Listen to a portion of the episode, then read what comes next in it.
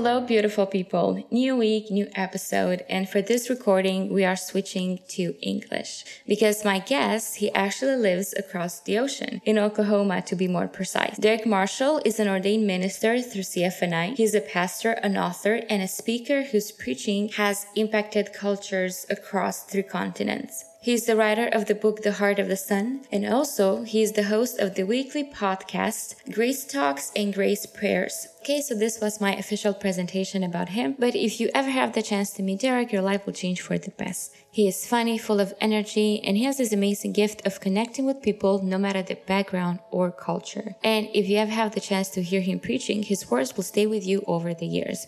That was also my case. We met somewhere in two thousand eight when I was just starting my journey as a student at Christ for the Nations in Romania. And over the years, he kept visiting our country, either as a guest speaker for the school or as a guest speaker for our national Christian youth camps. We kind of stayed in touch through social media, but we recently reconnected when Derrick invited me to his podcast. He had a short moment of prayer for teenagers, and it was an honor for me to, to be a part of that. That being said, coming back to today's episode, I wanted to talk to someone who started his journey in the ministry very young and who years later, he's still working for the kingdom. And not just that, but that person is thriving. And Derrick was the first name that came into my mind. Why a subject like this, you ask? Hmm, that's a very good question. More and more, I see young people going into the ministry as leaders. And five, six, seven years later, they reach a level of burnout, of getting tired. And a lot of them, they either don't want to hear about ministry anymore or working for a church, or even worse, they don't want to hear about God anymore. But not all negative. I love how the narrative changed in the recent years, and leaders are more open about their struggles, mental health, and about the lessons they learn on the job. Because believe it or not, most times life in the ministry doesn't come with a manual. Praise Jesus, we still have the Bible, because otherwise, man, everything will be even more challenging than already is.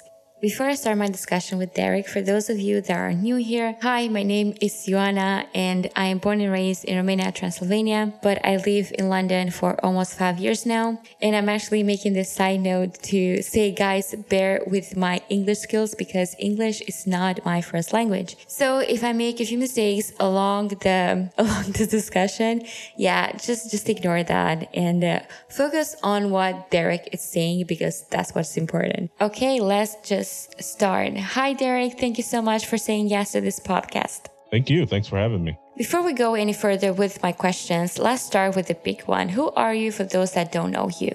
I am Derrick Marshall, originally from Magnolia, Arkansas, but grew up in Dallas, Texas, pastor of church in Oklahoma right now, Grace Christian Fellowship, and I'm the uh, husband of Marion and the father of Eden, Joy, and Matthew. I think first time when we met, it was two thousand eight. And you were one of the guest speakers to one of the biggest youth camps, Christian youth camps in Romania. I was fresh out of high school, first year in Bible school. And I think you were the first, because you said you're a pastor. You were the first pastor that I heard, I heard him speaking. And everything you just, you said during that camp, it was something that I could take on a Monday as basically a new adult. And that was such a big, such a big game changer for me because, like, growing up, we were blessed with, like, good speakers, good, good pastors. But as I said, you were the first one who, you were so practical speaking to the youth. And I remember while you, while you talked that time was something about dating. And you were said, you said something like, you don't have to have a boyfriend to go for a nice walk. And you don't have to have a boyfriend to, to, to go to the cinema and see a movie. So I was taking notes, eighteen years old, and I was like, yeah, he's right. I don't have a boyfriend to go for a walk or, you know, it was such a game changer for me because as I started Bible school, then I said, well, not just based on what you said, but that was like a big uh, encouragement for me. I really felt in my heart that I have to take a few years of just giving my Bible school time to the Lord, which I did for two, I think almost three years. And that was, uh, yeah, thank you for that sermon. Kind of changed my life, Derrick. Wow. Um, thank you for saying that or telling me that. That was, um, you know, so many years have passed, two thousand eight, two thousand twenty-one now. And you kind of forget those moments or those seasons in your life. Certainly that was a season in my life. I was also single then. And so I was really encountering some of those things that I was uh, preaching, especially particularly about being single. I wasn't perfect at it, obviously, but I was trying to to find God in that way. And I'm so glad you said that because uh, particularly about being single, I think the church can also keep a load on single people, not mm-hmm. necessarily on purpose, but telling them that um, their identity can be found in, in who they date or who they marry, and that they have to get married before they can do something. I felt that pressure too, that before I could be a pastor, before I could do whatever, I had to, be, I had to, uh, I had to have a spouse, and that spouse was going to define me, which, which also, you know, that spouse could make you uh, disqualify you. And it's like, wow, you want me to hurry up and get married, but this is this, a big decision in my life. And so like, first I need to strengthen my own self and figure out if there's some issues in my own heart that I can deal with. Number one, uh, number two, I need to be very careful on who I date, because this is going to be a serious thing, and I'm going to raise children with them. I'm going to be in ministry with them. So it's something that is a very heavy deal. And number, I think one of the biggest ones, number three, is you can enjoy that season. And so, of course, go to the movies and take a walk. And you don't have to wait to wait to enjoy the, the life or your adult life until you find a spouse. You can enjoy it now. Matter of fact, it's good for you to enjoy it now. That is so true. Yeah, as I said, it was very encouraging for me all those years. And um, it was something that I kind of like I kept in my heart. And it's amazing how all these years later, I can have you on my podcast and we can talk about it. So that's beautiful. That's Thank incredible. You. Yeah, I think so. Uh, Well, something that I, I say often, if I have a chance to talk with, uh, well, the main goal, one of the main target or the main audience of this podcast are like young adults, millennials, and so forth. And usually if I have a chance to speak to a group of, of teenagers, um, I usually say that it's so important who you have with you, because that person can push you further in the destiny that God has for you or can slow you down. So thank you so much for going through all those three points and just reminding us that, hey, it's okay to be single. It's okay to enjoy where you are and just enjoy God where you are, and yeah. everything else will will follow. Yeah, I think um, one of the lies that come through, and I hate to beat on this too much, but uh, one of the lies that we're told is like your spouse completes you. Or, you know, the, the idea when we read the Bible, it says, you know, uh, man wasn't meant to be alone, you know. And and so like we define Adam as being alone in the garden, like he was unfulfilled. And it's like, no, God created Adam in his own image, and, and God's not lacking anything. He's the will in the middle of the will. He completes himself. So if God can complete himself, then surely God can complete me. And so my my identity or my fulfillment is not found in who I'm going to date or who I marry. It's found in God. And so I think that's a very important message for young people that might be listening to this and might be single. Uh, your fulfillment can be found and is found in God, and he can fulfill you. And so when you get married, you'll just be better. It's a blessing. Adam, Eve was Adam's helpmeet, means she helped him. And so you don't want to, um, you don't want to be a hindrance or a burden on other people because you were looking for them to fulfill you when it's God's place. That there is a hidden parking space in our hearts that's reserved for God and God alone. There's a God-sized hole in the middle of our hearts, and it's reserved for God and God alone. And not only does God want to fill that, he he needs to for you to have true fulfillment in life. That is so good, and that is so true. And um, you mentioned earlier about finding God. Let's go um, back to the beginning. How did everything start for you, your journey with God? I wasn't born saved, obviously. But um, so you weren't born a pastor, huh? I wasn't born a pastor, but I was, from the age of three years old, fascinated and and I idolized preachers. I mean, I wanted to be a, a preacher. I, I went around telling people in my family to call me uh, Reverend Turkey is what I told them to call me, because I just enjoyed preachers so much. They were my heroes. And so I always knew that I was going to be a preacher. I remember lining my my my cousins up, and I'd take a newspaper as a podium, and I'd preach to them, and I'd lay hands on them, and like Benny Hinn, you know, he, he'd just see him on T V. So from the moment I was three years old, I knew that that was my destiny and my goal, and it was something that I wanted to do. So obviously I wasn't born saved. And even when I was three and I wanted to be a preacher, obviously I wasn't saved, but it took some, uh, I was, I was saved at a very young age, maybe ten or twelve. I can't, can't necessarily remember. Uh, I think I was baptized about ten. Or eleven or so. I have to really think through that. But, and the reason I'm thinking through that, you say, well, you should know exactly when you came to Jesus Christ. Well, again, there were so many moments in my life, like my mother taking us, uh, my, my sister and I, to respond to altar calls when we were just children. We were three, four, five years old. We were going to the altar almost every Sunday. We were going and receiving prayer. So it, this part of my life, her teaching, to praying for us, uh, was such a big part of my my life. And uh, again, um, I came to Jesus Christ and, and was baptized, but I started preaching at a very young age too, at fourteen or so. When I went to high school, they called me preacher, and and that's all I wanted to do. That's what I knew that I was going to do. And not to say I didn't have times where I was a kid and I was misbehaving and had issues and had problems, just like any other person. And God had to get a hold of me. Uh, but I, I just, I'm so thankful that I don't have the testimony of so many that say that, you know, they were off in the world and, and life was just so horrible for them. And then they came to God. Um, I'm so thankful that um, the the knowledge of of Jesus, maybe not the knowledge of salvation, but the knowledge of Jesus was was so very present with me since I was such a young child. That's such that's such a good a good testimony. And talking about ministry, in a way, I think we can say that you you started ministry, you started like being in ministry, full time ministry at a very young age. I don't think I'm wrong when I say this, that you're one of the few who's still in the ministry, because we can see so many examples of people who started young and they reach burnout or t- being tired of just. Mm-hmm. Feeling the need to take a break from everything. So as a pastor, did you ever felt like quitting?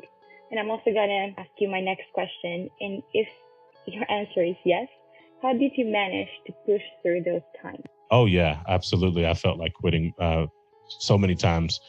Um, I started in, you know, full-time ministry. I think it was twenty-one or twenty years old. I can't remember which one, but I started rather young. And then I was twenty-four when I was made a senior pastor. And so at, you know, twenty years old, twenty-one years old, I'm traveling to Romania and to Holland and uh, preaching uh, all over the country. And at twenty-four, I, I, I took over a church. And I remember telling the Lord at this young age, I thought, one, I, I told him, I said, you tricked me. Like, why would you do this to me? Why would you, you, you know, I'm, I, I told him this specifically. I said, you know that I'm inadequate. Why would you do this to me? I don't have the years of experience, the knowledge, the ability to do this. And I, I said, uh, why would you do this? And I remember the Lord telling me and sending me Lamentations, which is a hard book to be sent to. But he said, it is good for a young man to bear the yoke in his youth. Let him sit alone and be quiet when it's put upon him. And I thought, okay, one, this is good for me, this hardship, this stretching. Not one, it is a good thing. And so because it's a good thing, I don't need to call it a bad thing or or to speak w- wrongly of it. I don't need to lie to God's, uh, his ability to use it in my life. So I must be quiet and sit alone and be quiet and not, uh, not think wrongly of this. And so then the Lord told me, first of all, he was saying, okay, This is this is good for you. This season, this feeling is good for you, number one. And number number two, he was really bringing me to the point that he had to correct me. He says, Derrick, you're lying. And I said, what are you talking about? He says, the feeling of inadequacy is a lie. And then he said, it's pride. And I said, hold on, God, that can't be right, because isn't isn't that being humble, feeling like you're inadequate, like you're not enough? I don't understand that. He says, it's pride because it's all pointed to you. It's you-centered. It's self-centered. It's you thinking about yourself. And he says, Derrick, I am your adequacy. In yourself, yes, you are inadequate. You cannot do this, but I am with you. And greater is he or is me that is in you than he that is in the world. So I'm like, whoa, okay. All right, so I'm not inadequate. That's a lie. You have gifted me. And if you help me, I can do this. So that's number two.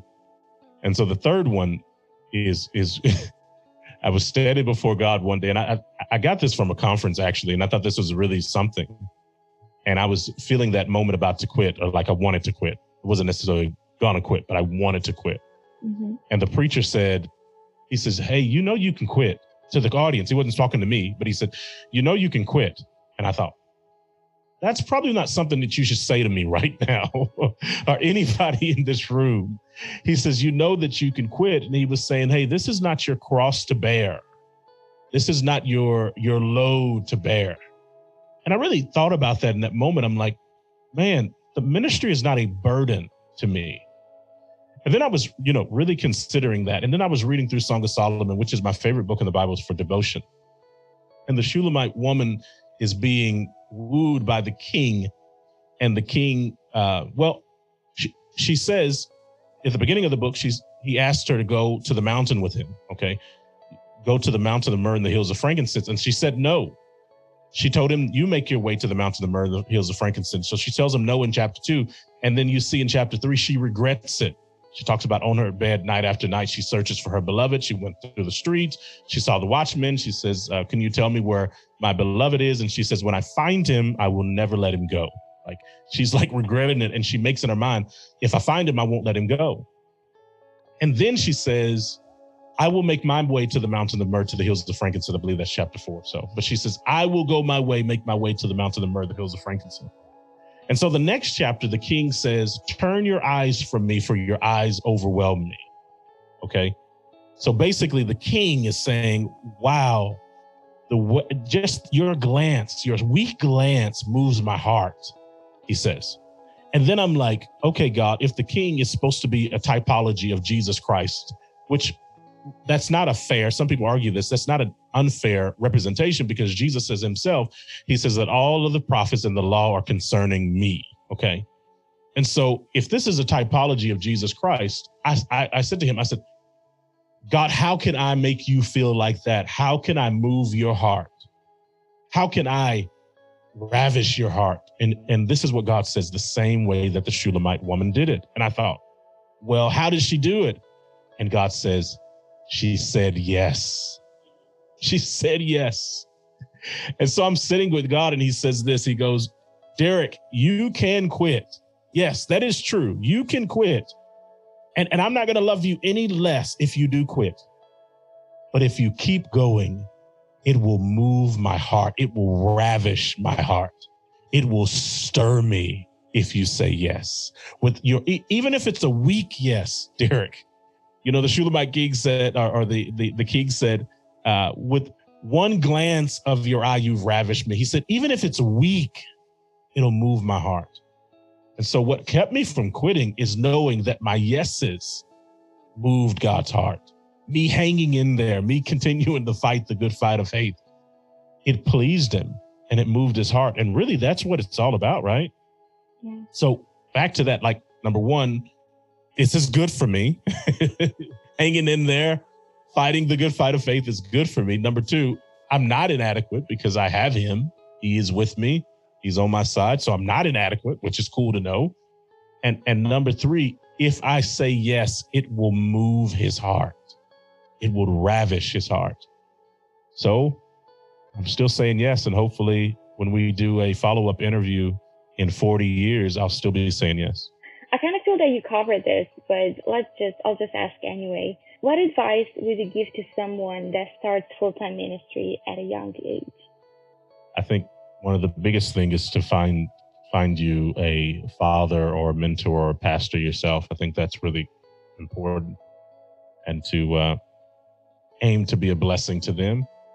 I think that's a critical thing because, um, as you know, that camp that we used to go to where, was uh, one of the founders was Doctor Carroll and Pastor Victor, and and they would, they would, uh, what Doctor Carroll gave me, I couldn't, I don't have enough words to say thank you for. I mean, I will always preach those things, things that we learned, or all those uh, those moments, or whatever the case is, uh, were were important to me. And not only that. Um, But anytime, you know, I have this rule in my life that I still admire now. If I ever meet anybody that I admire, I will ask something of them. Like, I'll say, pray for me. I got to meet John Bevere once, and I love John Bevere. Mm-hmm. And I just go, dude, I need you to lay hands on me. Will you pray for me? And he was like, be specific. And I was like, okay. But I think that's a big part of it. And, you know, I, uh, I think that's a huge deal. And another huge deal is, say thank you and be grateful. Be grateful. I, I I have some friends, and I don't mean to name drop. Make me sound really cool, but um, you are cool. Got, in case you didn't know that, you're very cool.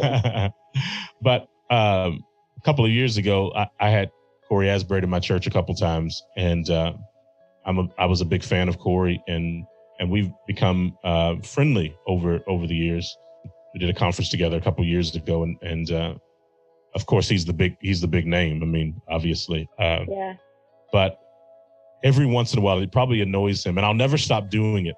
I'll just text him or send him a message that just says, "I just want to say thank you for writing that song," or "I just want to say thank you for singing these lyrics." And and other worship leaders that I get to know that have written songs that have sung me out of the blues, are preachers who have preached sermons. So one, I would say, okay, get a pastor or get fathered.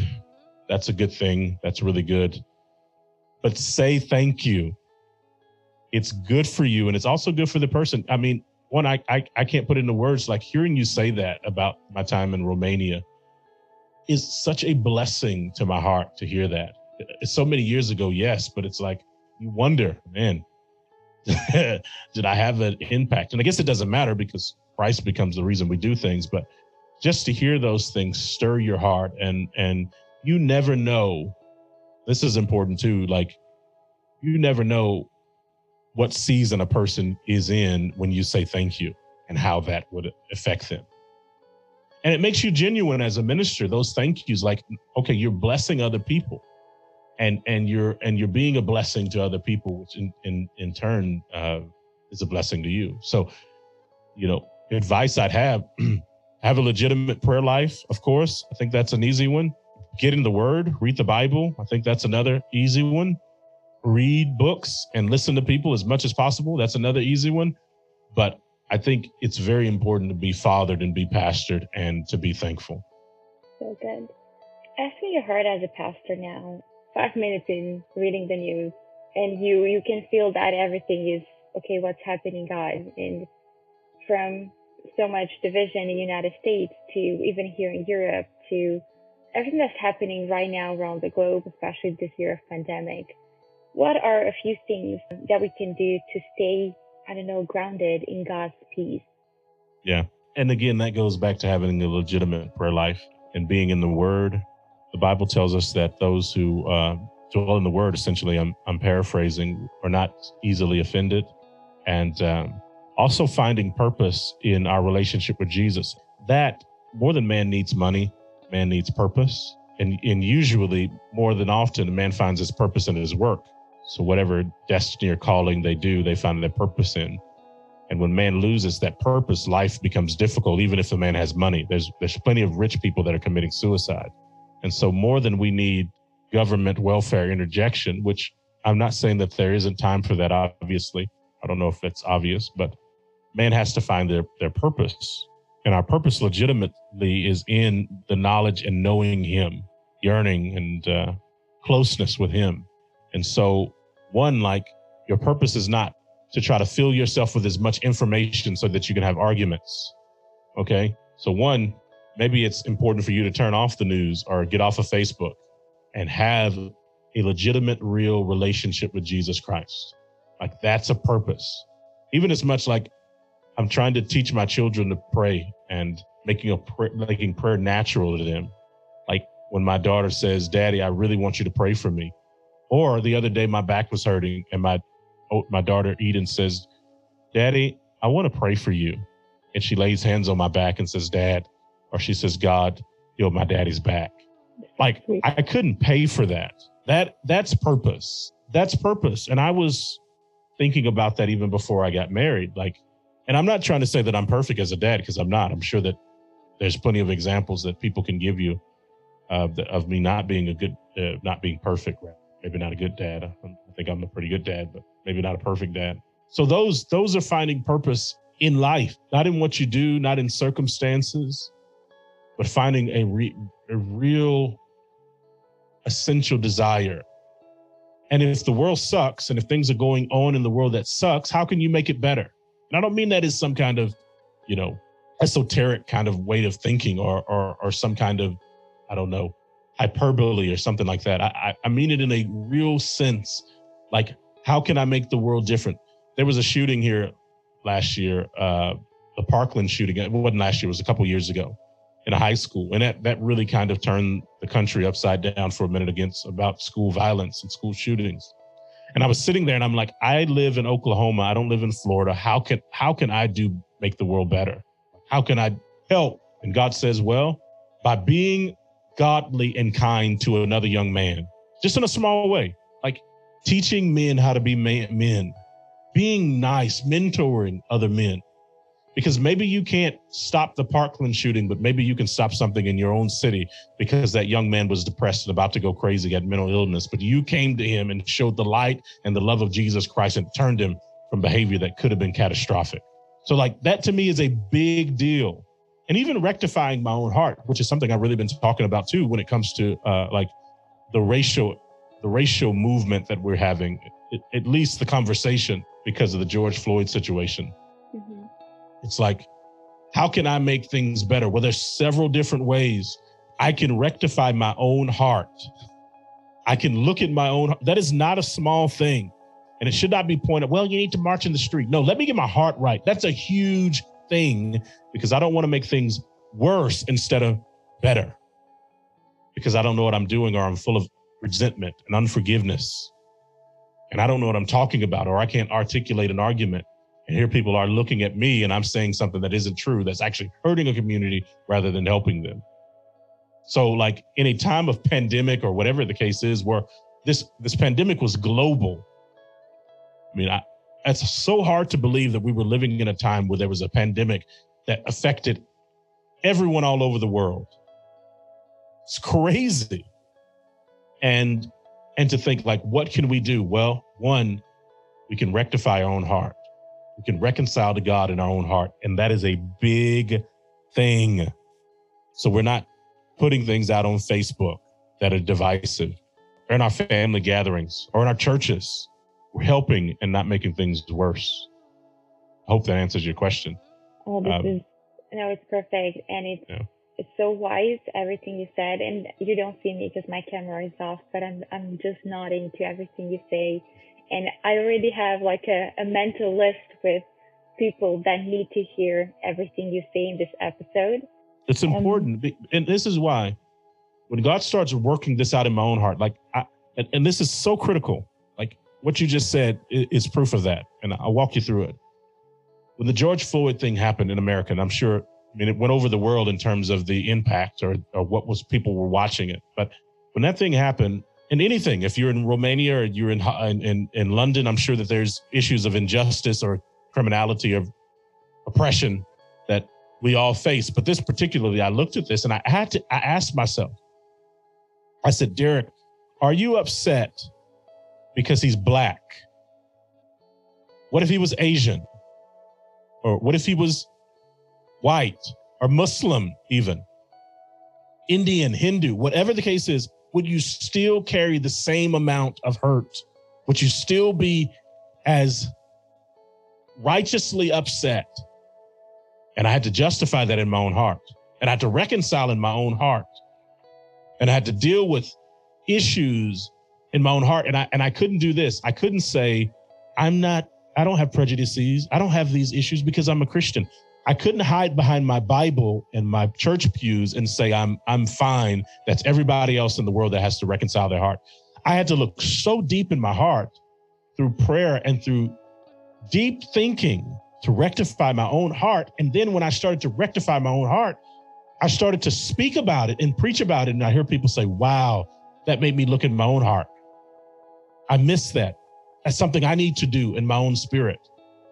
And then somebody else would say, man, that is good stuff. I need to. Rec-. And then people would call me and say, well, what do you think? I said, well, this, this, and this. Man, that's good. I'm going to chew on that.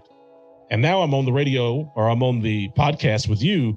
And you're saying there's four, five, or six people. How many people you said? There's several people that need to hear this. Well, I never would have had something intellectual or in something worth saying or, or worth hearing if I didn't do the deep introspection into my own heart the day I saw that video. So it's not a small thing to rectify your own heart, because now you have something that moves you that'll move other people when you speak it. You won't be a echo or parrot. You'll have your own voice and energy and passion and power, and people will be moved by it. And I think more than people will be moved by it, God will be moved by it. And that's more than, that's more than enough.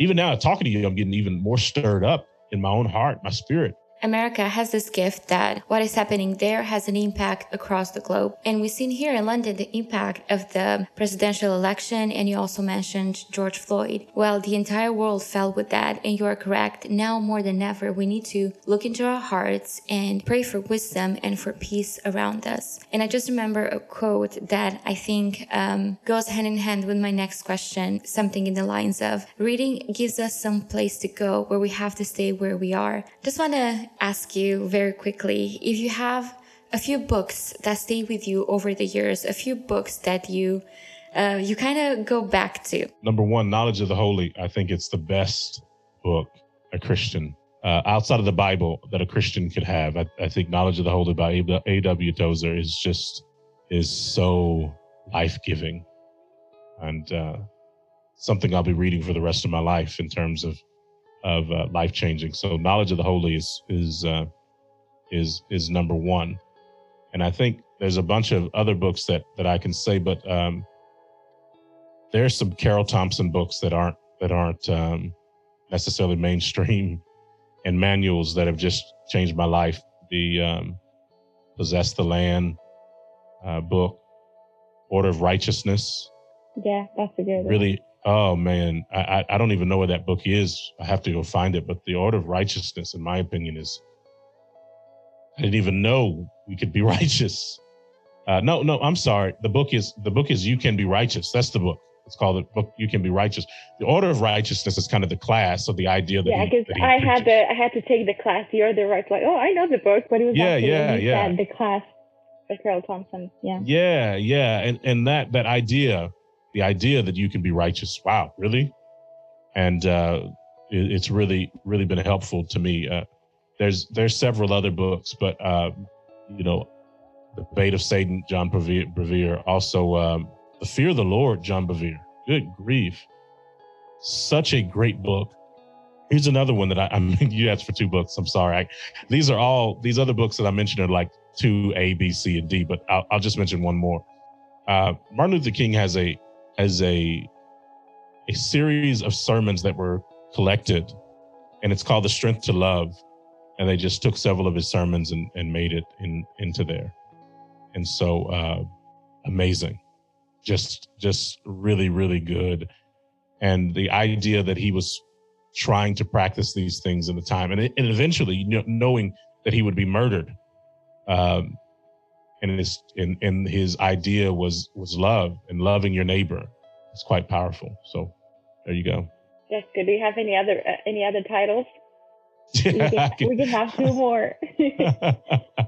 I could keep going. Yeah. Um, I, I like, I'm reading a, a book that I'll never understand or, or I'll never get done. It's a huge book. Doctor Carroll gave it to me. It's called The Existence and the Knowledge of God. And I have to read it with a dictionary. But books like that just really have so much weight. I think that one's, you talk about a book that's going to be with me uh, mm-hmm. forever and ever. It's a good one. Um, um, Why Revival Tarries is a really good book. That's um, uh, Leonard Ravenhill, who I've really come to really like over the years. So Why Revival Tarries is a really good uh, book. Of course, The Spiritual Man by Watchman Nee is a really good book too, on understanding the the mind, body, spirit. Uh, connection, or excuse me, the uh, body, soul, and spirit. And that uh, he writes so eloquently as well. And there's there's other there's other books as well, but those are ones that that really, really have moved me and really have kind of changed the course of my thinking. The Knowledge of the Holy, big time. And there's some more. I, I hate to, I, I would name, I have this rule, and I did it earlier with John Bevere, but I have this rule that I don't, and the reason I'm not sprouting off books is that I don't, I try not to quote or or stand behind preachers that are still alive. Okay. Because they there there's this ability to to to be controversial. So you quote yeah. a guy and you say, man, I really like this guy, and two weeks later he's very controversial, and now you're defending his controversy or whatever the case is. And dead guys don't usually get into controversy because they don't they don't tend to do anything new. So I just, so anyway, I'm trying to be very careful on some of the alive guys that I quote, but I did quote John Bevere, who's, who's magnificent, I think. His writings are really good. That is so good. And it's funny too you said that, because I'm thinking the same with people that I asked to come on my podcast. I know it. I I'm know like, it. God, they're so amazing and I feel so inspired by them, but please keep them holy and please keep them on the right path and so forth. Um, okay. What's next, Derrick? Yeah, there's a lot of things that I'm I'm trying to work on or trying to, to, to get done. One, the biggest project is being a good husband and, and uh, raising children that will be kind and, and um, they'll be kind and loving and valued members of the society that we have, and also be kingdom-minded and and uh, populate heaven. So that's that's a big project. That's a big project. I've been blessed with kids that I really like and I enjoy. um, so um, that's the biggest project that I that I have. But I, I do these videos. I've I've just started this, and I'm I'm releasing them every week, and they're called Forest Dads. And the the only reason I do them is because I just hope to encourage some dad out there just to, you know, you're doing a good job, keep going, you know, whatever the case is. And I had a guy watch one of the videos and said it was something that encouraged him. And I thought, man, that's it. That's why, even if it's one person. So I'm releasing these weekly videos. Of course, I have Grace Talks and uh, a podcast that I do. That's a long form conversation just like this. And, and I will have you on. I'd love to have you on. I do Grace Prayers, which you were on. Yeah. And, thank you uh, for having well, me on your podcast, by that's the way. Right. That's right. So Grace Prayers is an, it's fifteen minutes of just helping people increase their prayer life. We, we, I started doing during the pandemic because I just felt like we have a lot of extra time. We need to be praying. So if I can engage or help people to increase their prayer life and maybe even have a Bible study without them knowing it, because we pray over scriptures. Like we, here's a theme, praying that God would bless our president. Well, here's three verses or a verse in the Bible that we're going to pray. And so it, it's also like an interactive Bible study that you're focusing on prayer. So you don't even realize that you're learning the Bible or studying the Bible. I also do a podcast with uh, an, a ministry called Isaiah six sixty-one. That's primary purpose is to help equip people to raise children with trauma, particularly for adopted or foster care parents. And so uh, I do. So I do three podcasts right now. I'm releasing these For Us Dad videos.